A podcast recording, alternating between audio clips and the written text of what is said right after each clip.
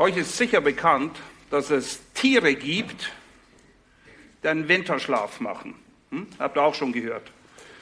Vielleicht habt ihr sogar schon mal eine Doku gesehen, wie das aussieht, wenn sie dann aus dem Winterschlaf wieder erwachen und das reale Leben beginnt. Da gibt es manchmal ganz lustige Szenen, aber Tatsache ist, dass nach dem Winterschlaf für die Tiere im wahrsten Sinne des Wortes der Ernst des Lebens beginnt, denn sie brauchen dringend Futter. Das ist das Allerwichtigste, was sie brauchen nach dem Winterschlaf. Wieso erzähle ich euch das? Wir sind keine Tiere. Es ist auch nicht Winter. Es ist Sommer. Korrekt. Korrekt ist aber auch, dass heute die Sommerferien, zumindest Schulsommerferien, offiziell zu Ende sind. Sie sind vorbei. Und vielleicht erging es dem einen oder anderen in den vergangenen Wochen so, dass er nicht in einen Winter, aber so ein bisschen in Sommerschlaf gefallen ist. Soll ja vorkommen, habe ich mal irgendwo gelesen. Aber jetzt ist Zeit aufzuwachen. Es ist wirklich Zeit aufzuwachen und wieder Fahrt aufzunehmen, dann auch wir brauchen wieder Futter. Das heißt, biblische, gesunde Nahrung in Form von Gemeinschaft, einfach Zeit miteinander verbringen, aber vor allem Gemeinschaft mit Gott. Wir brauchen Gottes Wort, wir brauchen Gebet und auch Gebetsstunde. Ich sage es mal so, in den Ferien war viel Platz, den man noch hätte nutzen können in den Gebetstreffen. Die, die haben keine Ferien gehabt, okay? Ähm, manchmal war es ziemlich leer. Und nur als ein kurzer Einschub, die Gebetsstunde ist, ist irgendwie die Messlatte für die, jede Gemeinde. Ist einfach so. So, Sommer ist vorbei. Are you ready?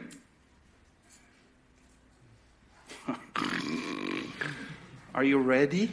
Ja, seid, ja, wirklich? Na, ich nehme es euch nicht ganz ab, aber ich hoffe jetzt mal, dass ihr recht habt, okay?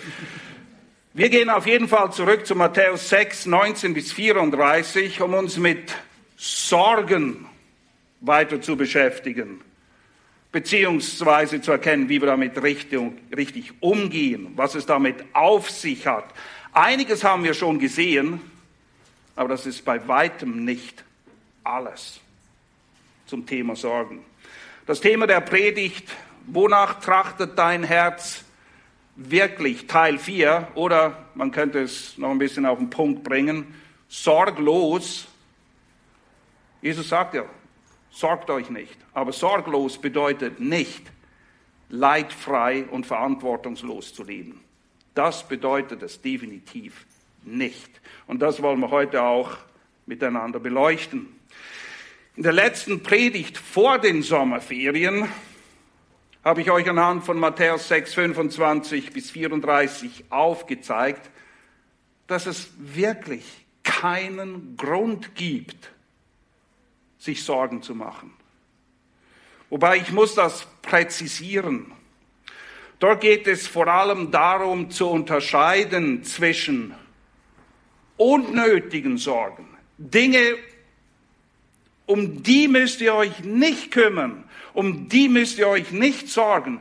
Und wir müssen in der Lage sein zu unterscheiden zwischen unnötigen Sorgen, die eben, wie das Wort sagt, unnötig sind, und anderen Dingen, von denen Jesus hier und die Bibel an zig Stellen klar und deutlich sagt, trachtet danach. Tragt Sorge dass dies oder jenes in eurem Leben Platz hat, wächst, zunimmt, was auch immer es dann gerade sein mag. Falls ihr vergessen habt, was wir letztes Mal gehört haben, ist ja, war ja vor dem Sommerschlaf. Äh, ihr könnt euch die Predigt nochmal anhören, äh, sie vom 18. Juli, wo es primär um die unnötigen Sorgen ging. Doch wie gesagt, das ist nicht alles. Damit wir aber jetzt ein bisschen warm laufen können, so ein bisschen auf Betriebstemperatur kommen und auch zu eurer Ermutigung, lese ich euch nur noch mal kurz die Fragen vor, die Jesus selbst stellt, weil er stellt eine Menge Fragen zu diesem Thema.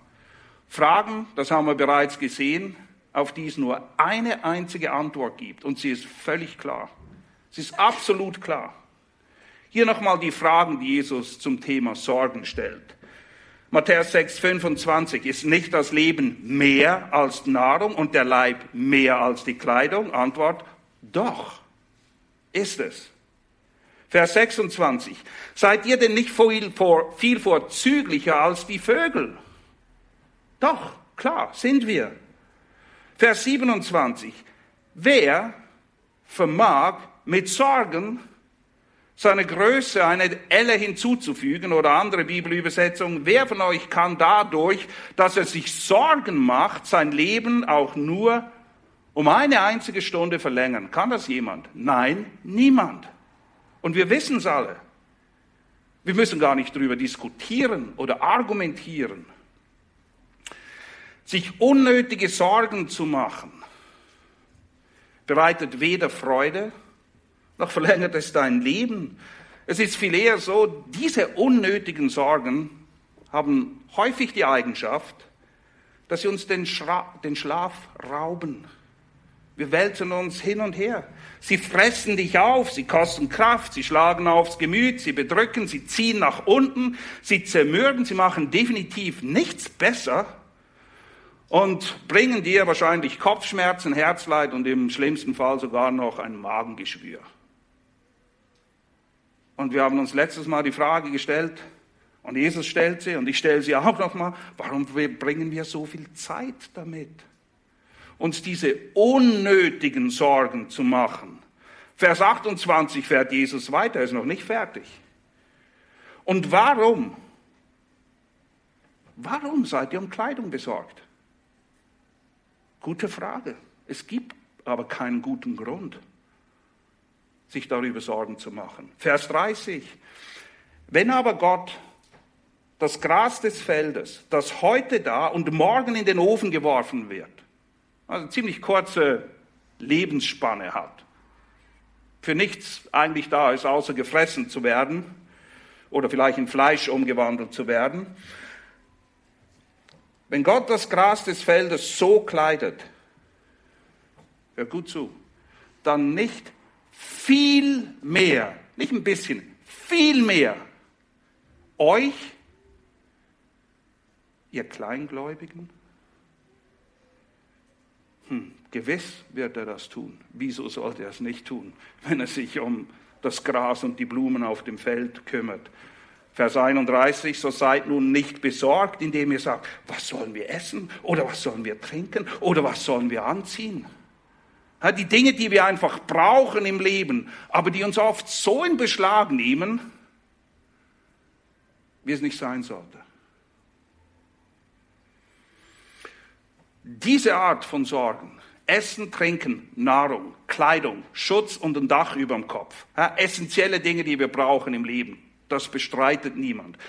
Aber diese Dinge, sollen nicht unsere Herzen, unsere Gedanken, unsere Energie, unsere Zeit in Beschlag nehmen, denn sie sind schlicht und einfach nicht förderlich.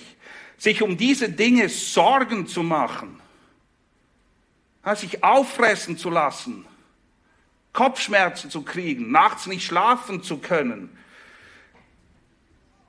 ist erstens unproduktiv. Es, es, es bringt wirklich nichts Gutes. Aber es ist nicht nur unproduktiv, es ist, wie wir schon erwähnt haben, unnötig. Das schlagende Argument, das Jesus hier bringt, ist, ihr habt doch einen Vater im Himmel. Die Heiden, die müssen sich Sorgen um diese Dinge machen, aber ihr seid Kinder des Vaters im Himmel und er weiß, was ihr braucht und er liebt euch und er kann und er will euch versorgen. Und wenn er es macht, musst du dir keine Sorgen drum machen. Also unproduktiv, unnötig, aber vor allem ist es Gottes unwürdig. Wir haben es gerade gelesen. Es offenbart unseren Kleinglauben. Es zeigt schlicht und einfach auf, dass wir Gott nicht zutrauen, ihm nicht vertrauen, dass er uns versorgt.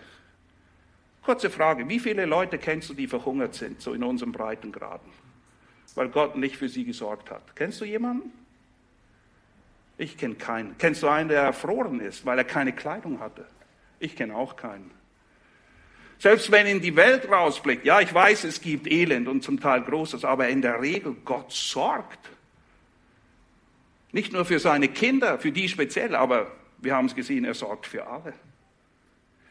Nun kurz auf den Punkt gebracht, macht Jesus hier ganz klar und deutlich, dass es keinen Grund gibt, sich um diese Dinge Sorgen zu machen, denn Gott selbst, nicht irgendjemand, nicht ein Abgesandter, nicht ein Engel, nicht irgendjemand, den er damit beauftragt hat, er selbst, Gott der Vater, es geht immer wieder um ihn. Er versorgt uns mit den essentiellen Dingen des Lebens. Er tut es.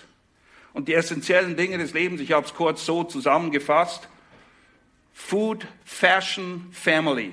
3F, man kann sich's merken. Fashion ist, glaube ich, auch bei allen angekommen. Food, Nahrung. Fashion, naja, Kleidung, das, was wir brauchen, damit wir nicht verfrieren oder nicht einen Sonnenstich kriegen. Schutz, da gehört auch Haus dazu. Und der Bonus obendrauf ist Familie. Wir schauen es gleich an. Und das Gewaltige an dieser Art und Weise, wie Gott uns versorgt, und das dürfen wir wirklich nicht übersehen. Er macht es allumfassend. Allumfassend. Was meine ich damit? Ich zeige es dir gleich. Folgendes. Im unmittelbaren Kontext hier geht es um Menschen, Tiere und Natur. Richtig? Das ist das Irdische. Und weil es irdisch ist, auch das Vergängliche. Er kümmert sich darum. Und letztes Mal haben wir gesehen, er lässt regnen und die Sonne aufgehen über Gut und Böse. Das ist nicht selektiv. Er kümmert sich wirklich um alle. Auch um die Tiere, selbst um die Pflanzen, um die ganze Schöpfung. Aber hier ist der Punkt. Wir machen uns oft Sorgen um die irdischen, vergänglichen Dinge. Wo kriegen wir Nahrung, Futter her? Aber vergiss nicht, für seine Kinder für die, die er rettet hat, ist er weit mehr als der, der uns Nahrung gibt. Er selbst ist das Brot des Lebens und das Wasser des Lebens.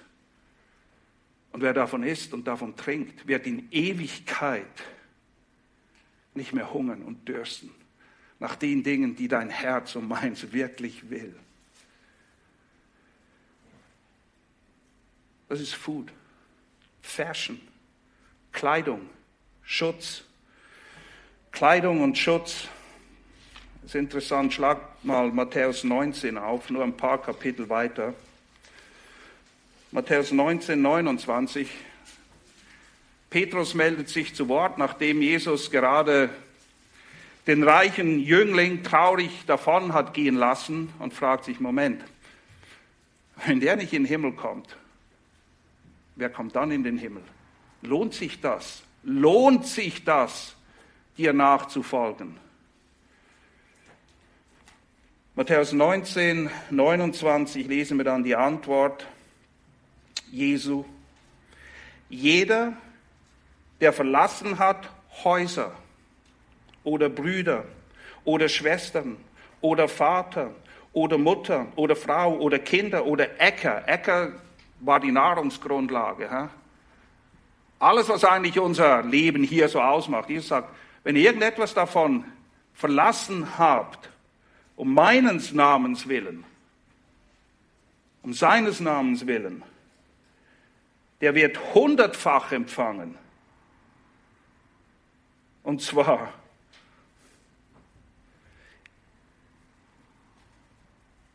Schwester, Vater, Mutter, Kinder, Äcker, hundertfach empfangen und ewiges Leben erben. Also hier gibt er uns eine neue Familie. Hier versorgt er uns über die Maßen mehr. Denkt ihr, Gott lässt sich lumpen? Er lässt uns zu kurz kommen. Er nimmt uns an die kurze Leine, sodass wir gerade mal noch ein bisschen überleben. So ist Gott nicht. Und die Frage wird hier beantwortet. Er versorgt uns hundertfach. Also nicht, dass ihr nachzählen müsst, aber er sagt, Genüge im Überfluss. Hör auf, an ihm zu zweifeln, dass er es weder tun kann noch tun will.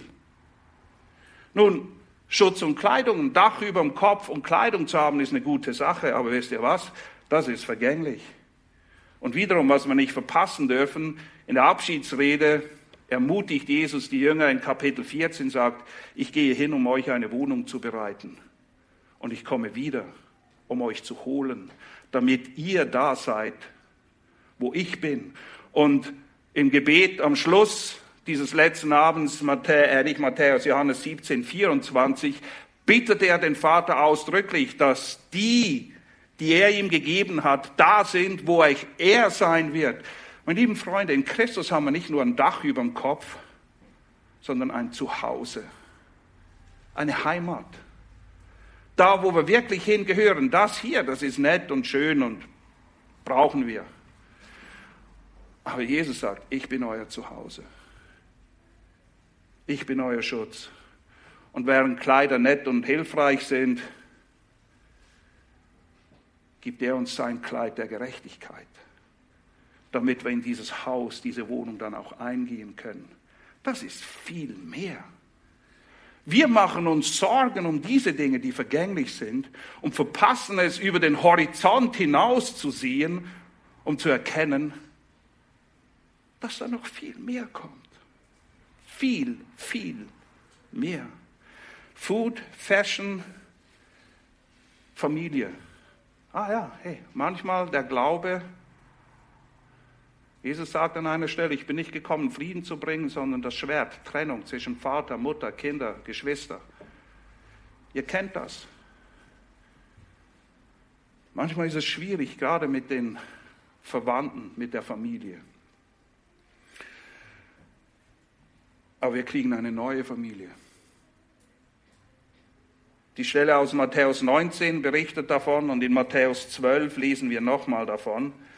Eine Stelle, die alle, die da standen und es gehört haben, sicher sehr konsterniert und irritiert hat, als sie es gehört haben. Matthäus 12, 47, hört euch an, was, was zum Thema Familie gesagt wird.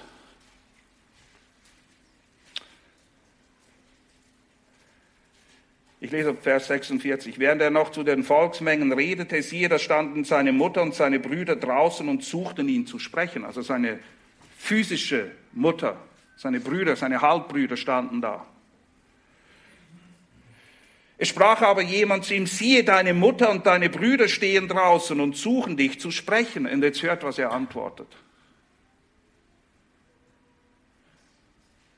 Wer ist meine Mutter und wer sind meine Brüder? Er ist nicht respektlos, aber es geht um eine tiefere Wahrheit um eine viel größere, wichtigere, ewige Familie.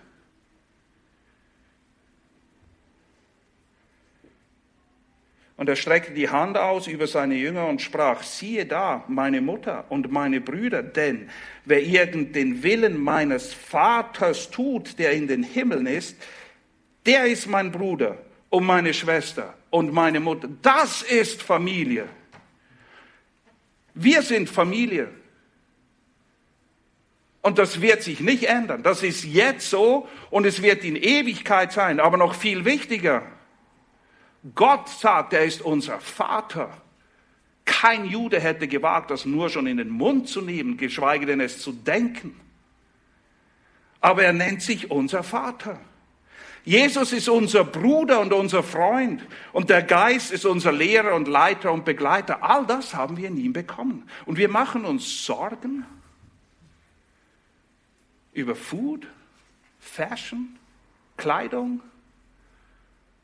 Denken wir seien alleine und verloren in dieser Welt? Gott sorgt auf eine wunderbare allumfassende, diese Zeit überschreitende, in die Ewigkeit hineinreichende und ewig anhaltende Art und Weise für seine Kinder. Lass uns nicht kleingläubig sein in Bezug auf diese Wahrheiten.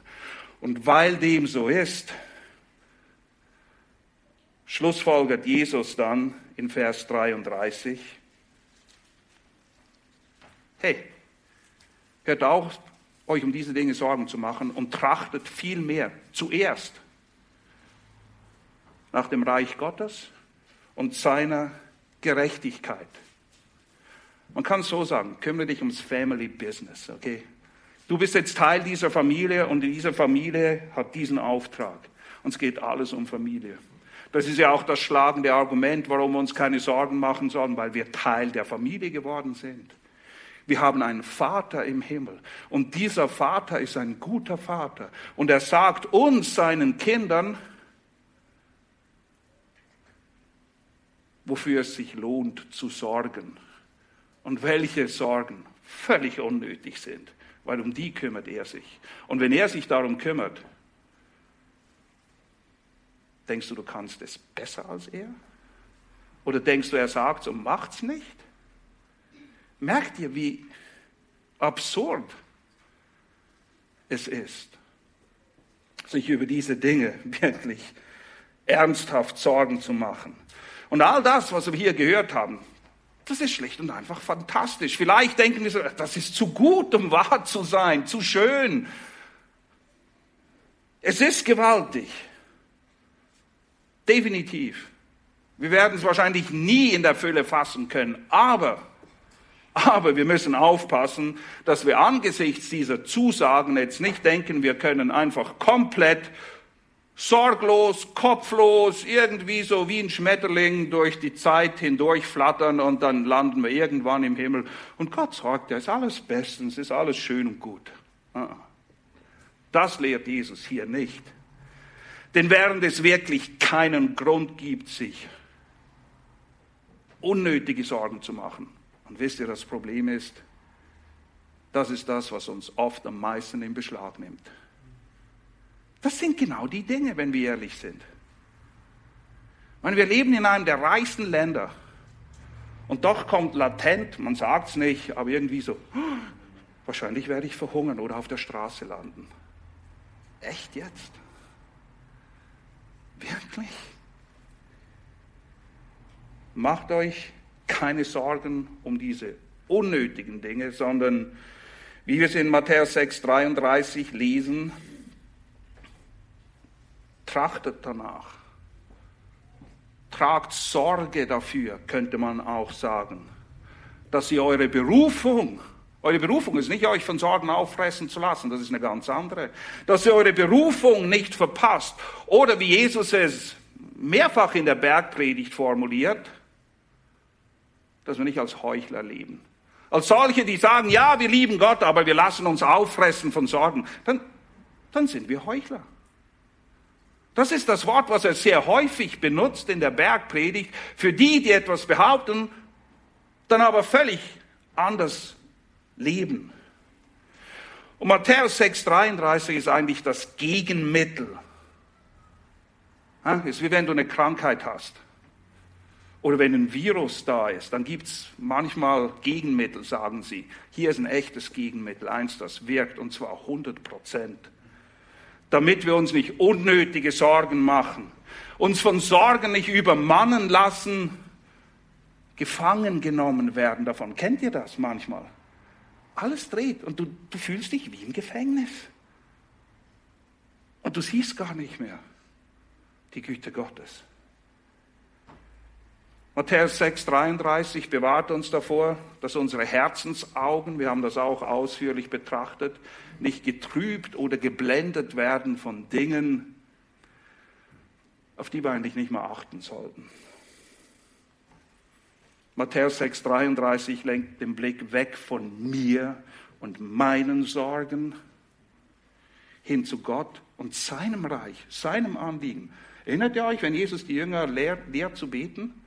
Dein Reich komme, dein Wille geschehe, dein, wir sind gar nicht auf dem Plan. am Anfang. Es geht um ihn. Und das meint er auch in Matthäus 6,33. Betet nicht nur dafür, sondern trachtet auch danach. Schaut, dass ihr euren Teil, und wir kommen gleich dazu, dazu beiträgt, dass das, wofür wir beten, auch kommt. Und so stellt sich die Frage, wonach trachtest du?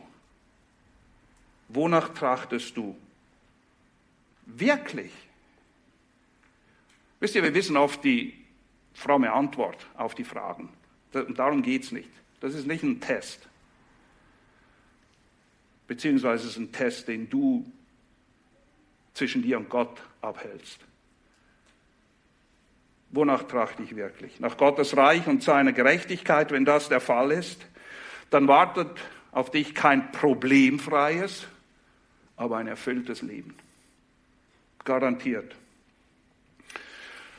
Aber wenn du nur nach vergänglichem Luxus, Lohn, Gewinn, Komfort, Gesundheit, Hauptsache gesund, trachtest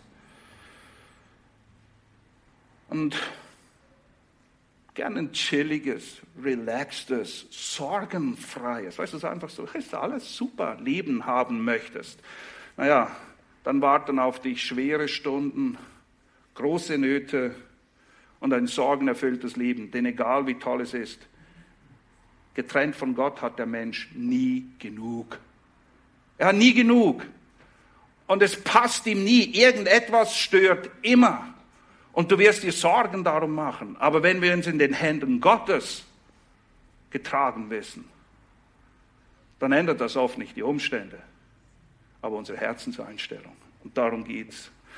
Und damit du und ich unser Leben nicht in den Sand setzen, oder wie es am Ende der Bergpredigt in Matthäus 7 heißt, nicht auf Sand bauen. Sprich von unnötigen Sorgen aufgefressen, gelähmt, gehindert werden zu tun, wozu wir eigentlich hier sind. Damit das nicht geschieht, gilt es, die folgenden drei Wahrheiten in Bezug auf Sorgen zu verstehen um dann auch danach zu leben. Es gibt drei Verantwortungen, die dich und mich betreffen. Und ah, vielleicht denkst du jetzt, Moment, Jesus hat doch gesagt, seid um nichts besorgt. Naja, aber er hat noch mehr gesagt. Da steht noch mehr. Und wir müssen alles lesen und den gesamten Kontext. Und wenn wir den Kontext lesen, sehen wir, da gibt es definitiv Wahrheiten, Verantwortungen für dich und mich. Drei Verantwortungen, denen du dich stellen musst. Das kann niemand, das wird auch Gott nicht für dich erledigen. Denn Gott hat nämlich nie verheißen, dass Kinder Gottes nicht mehr fleißig arbeiten sollen und, naja, Essen und Kleidung kommt schon von irgendwoher. Keine Ahnung woher, aber ich lehne mich jetzt mal zurück. Er hat ja gesagt, ich soll mich darum keine unnötigen Sorgen machen. Jesus hat auch nie verheißen, dass wir uns nicht um den Nächsten kümmern sollen. Ach, ist mir doch egal, ich sorge mich doch nicht, wie es dem geht. Ist viel einfacher, wenn ich mich um mich kümmere, für mich schaue. Ich bin mir selbst der Nächste, sonst macht es ja niemand. Hat er nie gesagt. Und er hat auch nie verheißen, dass wir ein unbeschwertes, problemfreies Leben haben werden, wenn wir ihm nachfolgen. Das sogenannte Wohlstandsevangelium, das, naja, verständlicherweise bei vielen Leuten gut ankommt. Health and Wealth Gospel, hä? Gesundheit und Reichtum,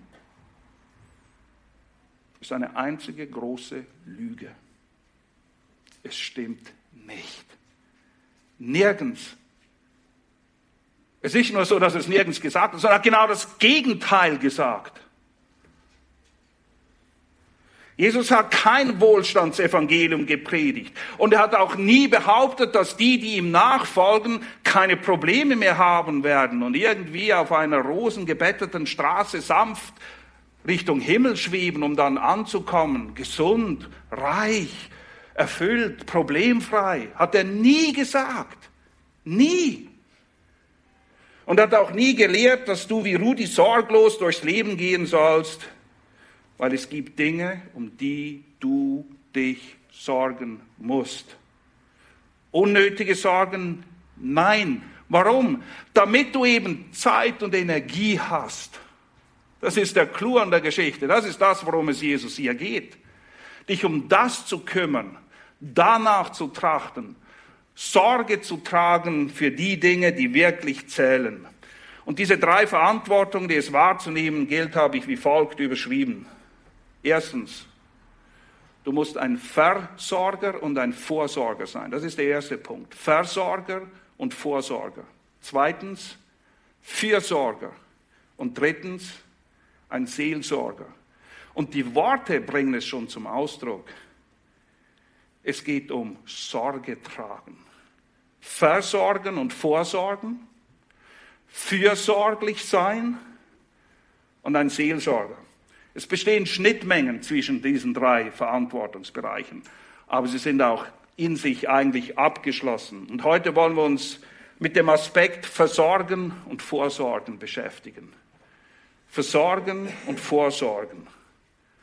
Und nochmal, sorglos oder macht euch keine Sorgen, seid um nichts besorgt, wie Jesus sagt, bedeutet nicht, dass dein Leben sorgenfrei sein wird, problemfrei, leidfrei. Das sagt er nicht. Aber du kannst und sollst unnötige Sorgen loswerden, von ihrem Würgegriff loskommen. Was Jesus hier lehrt, ist eigentlich Folgendes. Gemäß 1. Petrus 5, 6 bis 7 lädt er uns ein, uns unter seine mächtige Hand zu demütigen und all, das ist wirklich, egal was es ist, egal was dich bedrückt, das ist im Sinne von Matthäus 11, alle, die ihr mühselig und beladen seid, was immer es ist, das dich drückt, nicht nur Essen, Trinken und Kleidung, was immer es ist. Und komm, es gibt eine Menge Dinge, die uns manchmal über die Leber laufen, die uns, ja, wir lassen den Kopf hängen. Wir verlieren die Hoffnung. Was immer, manchmal die kleinsten Dinge und trotzdem kämpfen wir damit. 1. Petrus 5 sagt Jesus, alle Sorgen könnt ihr bei mir abladen. Unnötige Sorgen, das ist das, worum es hier geht, sollst du dir gar nicht erst machen. Die musst du, kannst du abladen, aber eigentlich, wenn du verstanden hast, worum es geht, können wir das weglassen und uns um die Dinge kümmern, die wichtig sind. Sprich, nutze deine Zeit viel lieber.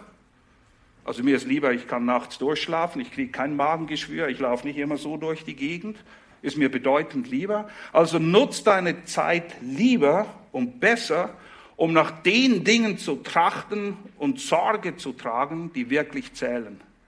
Und hör auf, dich von diesen unnötigen Sorgen auffressen zu lassen. Ich muss dabei aber unterstreichen, und das werden wir nächstes Mal ausführlicher betrachten, Sorgen abzuladen bedeutet nicht, dass nichts dir Sorge bereitet. Okay? Es bedeutet auch nicht, dass es keine Lasten zu tragen gibt, dass du kein Anliegen hast, dass du nie traurig wärst. Das bedeutet es nicht. Aber was es bedeutet, ist, wenn diese Dinge kommen, und sie kommen, wir sind Menschen. Übrigens, selbst Gott ist betrübt. Selbst Jesus hat geweint, als er auf Jerusalem schaut und sagt, ich wollte euch sammeln wie eine Henne ihre Küken, aber ihr habt nicht gewollt. Das lässt ihn nicht. Er sagt, oh ja, ich bin ja sorglos. Nein, das bedeutet es nicht. Das ist dann der Aspekt der Fürsorge und Zielsorge. Den werden wir nächstes Mal anschauen. Aber wenn wir auf Jesus hören, und das ist eigentlich das Ziel, oder?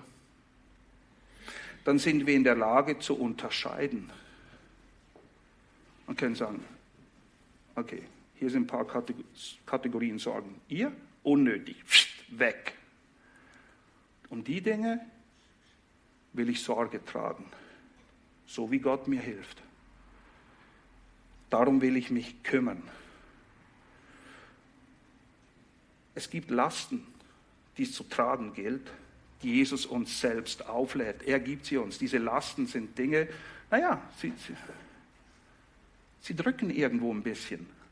Aber diese Lasten, die Jesus uns auflädt, von denen sagt er auch in Matthäus 11, Vers 30, meine Last ist leicht. Die Aufgaben, Dienste, Verantwortung, wie immer du es nennen willst, die Jesus uns gibt, sind leicht. Weißt du warum? Weil er sie gibt und er uns hilft, sie zu tragen, weil er da ist. Die Lasten, die ich mir unnötigerweise auflade, die drücken, die sind unheimlich schwer. Die ziehen mich nach unten. Und eigentlich müssen wir so sagen, Gott beruft uns nicht nur in seinen Dienst, sondern schafft perfektes Dienstumfeld. Er sagt, die Dinge braucht ihr nicht. Ich kümmere mich darum. Wenn du Arbeit hast, dann gibt es eine Menge Dinge, um die du dich kümmern musst. Und es gibt wahrscheinlich gewisses Zeug, wo du denkst, Mann, wäre ich froh, wenn irgendjemand anderes das für mich erledigen könnte. So musst du das hier verstehen. Essen, Trinken, Nahrung, Dach über dem Kopf. Ja, ich weiß es, musst dich nicht darum kümmern. Hier ist eine Sache. Ich möchte, dass du dich darum kümmerst. Das soll uns den Rücken frei halten, den Kopf, das Herz, die Seele frei machen, um uns um die Dinge zu kümmern, die zählen. Und Gott hat alles geschaffen, damit wir ihm wirklich dienen können.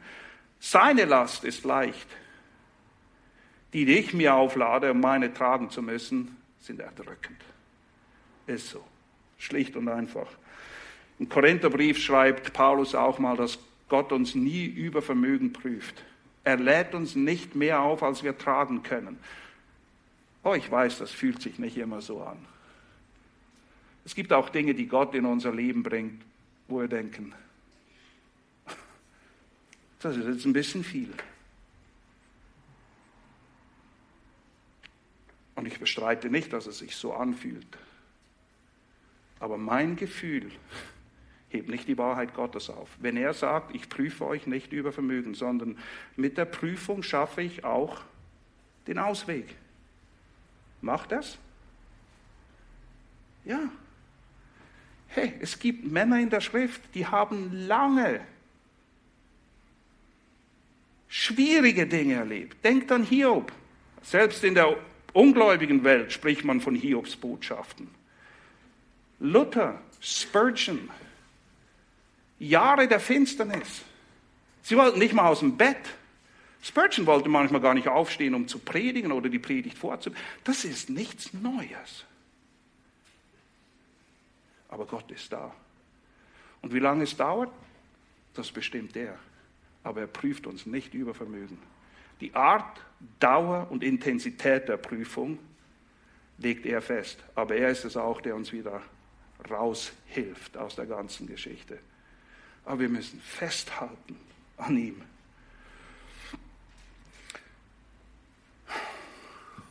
Lasten, die uns auflädt, sind leicht. Nochmal, sich keine Sorgen zu machen bedeutet nicht, anteilnahmslos zu sein. Jemand, der wirklich gerade eine schwierige Nachricht hört, sagt so nicht, aber Jesus hat doch gesagt, mach dir keine Sorgen, was ist denn los mit dir? Nein, das ist nicht damit gemeint. Definitiv nicht. Mach das bloß nicht. Es bedeutet nicht anteilnahmslos, gedankenlos oder verantwortungslos zu leben. Und es gibt so, naja, Christen sind manchmal ein bisschen komisch. Die reden sich Dinge ein, ich keine Ahnung, woher sie sie haben, aber nicht aus der Schrift. Man trifft immer wieder Leute, die leben eben schon ziemlich gedanken- und planlos und sagen, naja, Gott wird schon richten.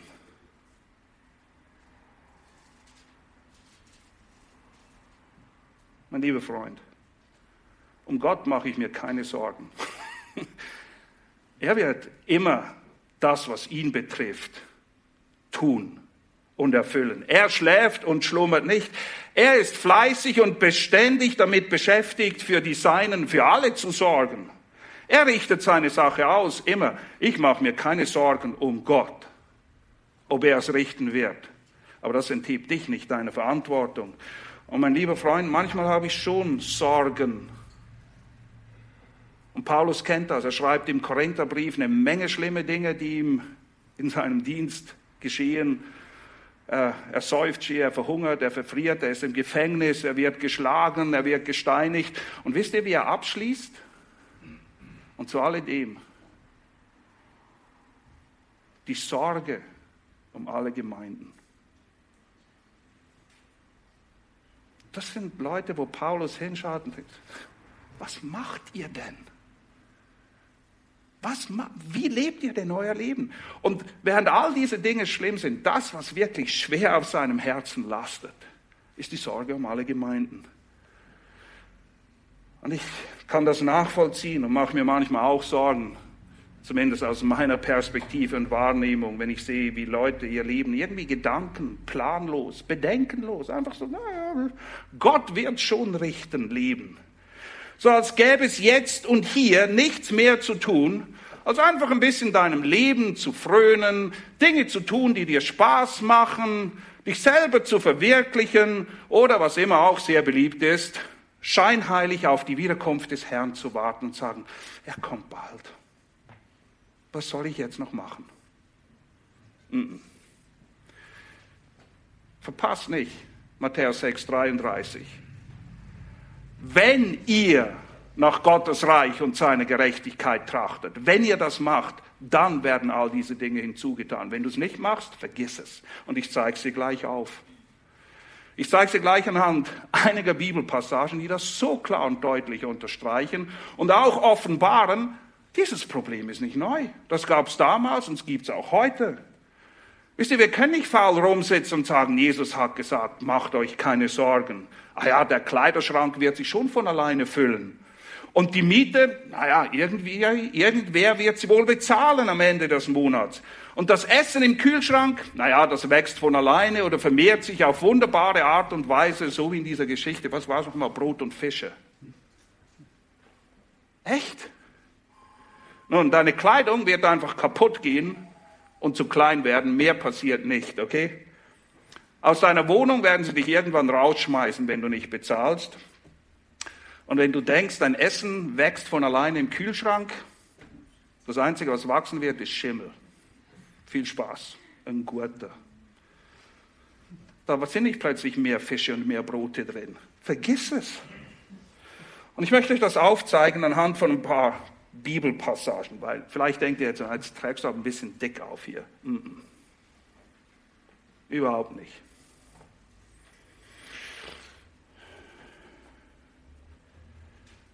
Es geht darum, ums Versorgen und Vorsorgen. 2. Thessalonicher 3. Worum geht es im Thessalonicher Brief?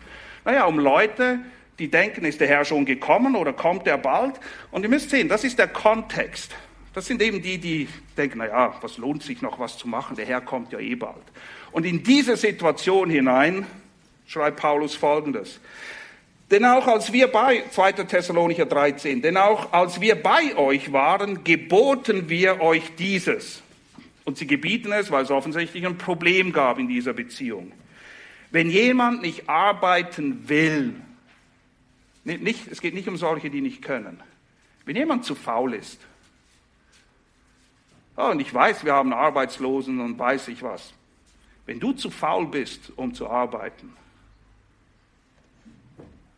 sollst du auch nicht essen. Das ist das, was dieser Vers hier sagt. Wenn ich arbeiten will, soll auch nicht essen. Mann, diese biblische Wahrheit würde unser Sozialwesen revolutionieren. Ach, die, die Kassen wären voll. Ich bin absolut dafür. Aber es geht weiter, Vers 11. Denn wir hören, ah, das spricht sich offenbar um, dass es da faule Socken gibt in der Gemeinde. Jeder weiß es. Es kommt Paulus zu Ohren. Wir hören, dass einige unter euch unordentlich wandeln, indem sie nichts arbeiten, sondern fremde Dinge treiben. Fremde Dinge ist ein interessantes Wort. Und übrigens, ihr merkt, das ist nichts Neues, das gab es schon damals.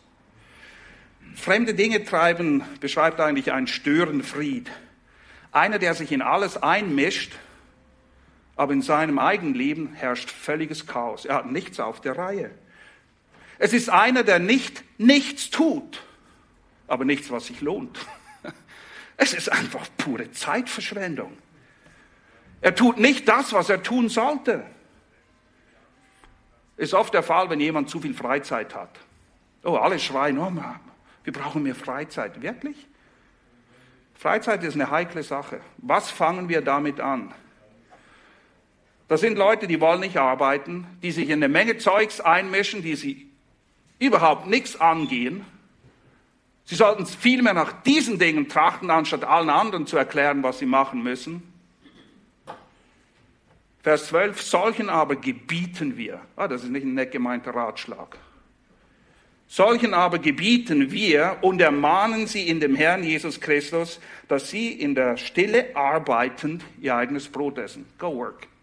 Arbeite, mach was. Häng nicht faul rum, sonst gibt's nichts zu futtern. Und ehrlich gesagt, ich habe kein schlechtes Gewissen dabei zu sehen, wie du Hunger hast, wenn du zu faul bist zu arbeiten. Das ist das, was die Stelle lehrt. Sprüche 6, 6 bis 11. Geh hin zur Ameise, du Fauler Siehe ihre Wege und werde weise. Sprich, wenn du das nicht kapierst, dann bist du ein Narr und ein Tor. Sie, die keinen Richter, Vorsteher und Gebieter hat, sie bereitet im Sommer ihr Brot, sammelt in der Ernte ihre Nahrung ein. Warum? Weil im Winter gibt's nichts zu sammeln. Das ist der Aspekt des Vorsorgens. Du kannst nicht einfach warten, bis alles auf mirakulöse Art und Weise dir in den Schoß fällt. Hier heißt es, lerne von ihr. Sorg vor. Du weißt, der Winter kommt. Naja, leg was zur Seite. Du hast ein Haus, du weißt, irgendwann in ein paar Jahren musst du Dinge sanieren. Leg was zur Seite. Das ist vernünftig. Das ist das, was Gottes Wort lehrt. Im geistlichen Sinne, die Zeiten werden härter, es wird schwieriger. Jetzt ist die Zeit, sich vorzubereiten. Nicht erst, wenn es wirklich eng wird. Jetzt vorbereiten. Denn ich befürchte, dass auf uns, die wir wirklich glauben, was hier drin steht, nicht einfachere Zeiten warten. Also lernen wir auch von der Ameise und bereiten uns jetzt vor, bevor dann der Winter kommt und es ein bisschen kälter wird in jeglicher Beziehung. Er schreibt weiter, der Sprücheschreiber, bis wann willst du liegen, du Fauler? Wann willst du von deinem Schlaf aufstehen? Ein wenig Schlaf, ein wenig Schlummern, ein wenig Hände falten. Die machen schon was. Aber du denkst, steh mal auf. Acht. Was passiert? Deine Armut wird kommen wie ein Draufgänger und deine Not wie ein gewappneter Mann. Hier steht nichts dafür, Gott gibt dir Essen. Deine Armut wird kommen und zwar heftig. Heftig. Machen wir uns nichts vor. Sprüche 31, Frau, haben wir heute Morgen davon gelesen. Sie macht genau das Gleiche, das zeichnet sie aus. Vers 21 lesen wir, sie fürchtet für ihr Haus den Schnee nicht, denn ihr ganzes Haus ist in Kalt. Sie weiß, der Winter kommt und sie hat Winterkleider gemacht. Sie steht nicht da, wenn es schneit und sagt, ups, was machen wir jetzt? Das ist nicht Gott vertrauen, das ist dumm. Das ist Gott versucht. Versteht ihr? Sie hat vorgesorgt, damit man nicht friert, weil wir wissen, dass der Winter kommt. Vers 27, Sie überwacht die Vorgänge in ihrem Haus und isst nicht das Brot der Faulheit. Nein, das zeichnet, sie ist fleißig, sie steht früh auf, sie, sie macht ihr Ding. Und das gilt übrigens nicht nur für Frauen. Wir Männer können auch eine Menge lernen von Sprüche 31. Verpasst das bitte nicht, okay? Viele dieser Tugenden und Prinzipien, es ist nicht schlecht, wenn der Mann früh aufsteht und ein Versorger und Vorsorger ist. Das ist eigentlich primär die Aufgabe des Mannes gemäß der Schöpfungsordnung, okay? Wir haben die Hauptaufgabe, Brot auf den Tisch zu bringen, für Kleidung und ein Dach über dem Kopf zu sorgen. Definitiv. Galater 6, 9 und 10 werden aufgefordert, nicht müde zu werden, sondern füreinander da zu sein, das Gute zu wirken gegenüber allen, am meisten aber gegenüber der Hausgenossen des Glaubens. Und 1. Timotheus 5, 8, uh, jetzt wird's Das ist nichts für Zartbeseitete. Aber ist egal, steht in der Schrift. Wenn aber jemand für die Seinen und besonders für die Hausgenossen, das heißt dein Vater, deine Mutter, deine engste Familie, nicht sorgt, es gab ja diese Korbanhelden, habt ihr von denen auch schon mal gehört? Die wollen nicht für Ma fürs Mami und für den Papi sorgen. Das sind diese scheinheiligen Fritzen, die dann Korban reden. Sie geben alles in den Tempel. Eigentlich zweigen sie eine Menge für sich ab, damit sie einen frommen Grund haben, sich nicht um ihre Eltern zu kümmern. Paulus hat ganz klare Worte für solche Leute. Wenn aber jemand für die Seinen und besonders für die Hausgenossen nicht sorgt, so hat er den Glauben verleugnet und ist schlimmer als ein Ungläubiger. Steht da. Kann ich sagen, ja, ich muss mir keine Sorgen machen. Gott hat gesagt, ich muss, ich muss mich nicht darum kümmern. Vorsorgen und zu versorgen ist deine und meine Verantwortung. Was wir hier lesen in 1 Timotheus 5,8 ist eigentlich Jakobus 2,14 und folgende in Action. Wo Jakobus sagt, du musst nicht an jemandem vorbeigehen, der am Verfrieren und am Verhungern ist und sagen, sei gewärmt, sei gefüllt, mein Bruder. Und du gibst ihm nicht, was er braucht. Du hilfst ihm nicht. Ihr wisst, was Jakobus schlussfolgert.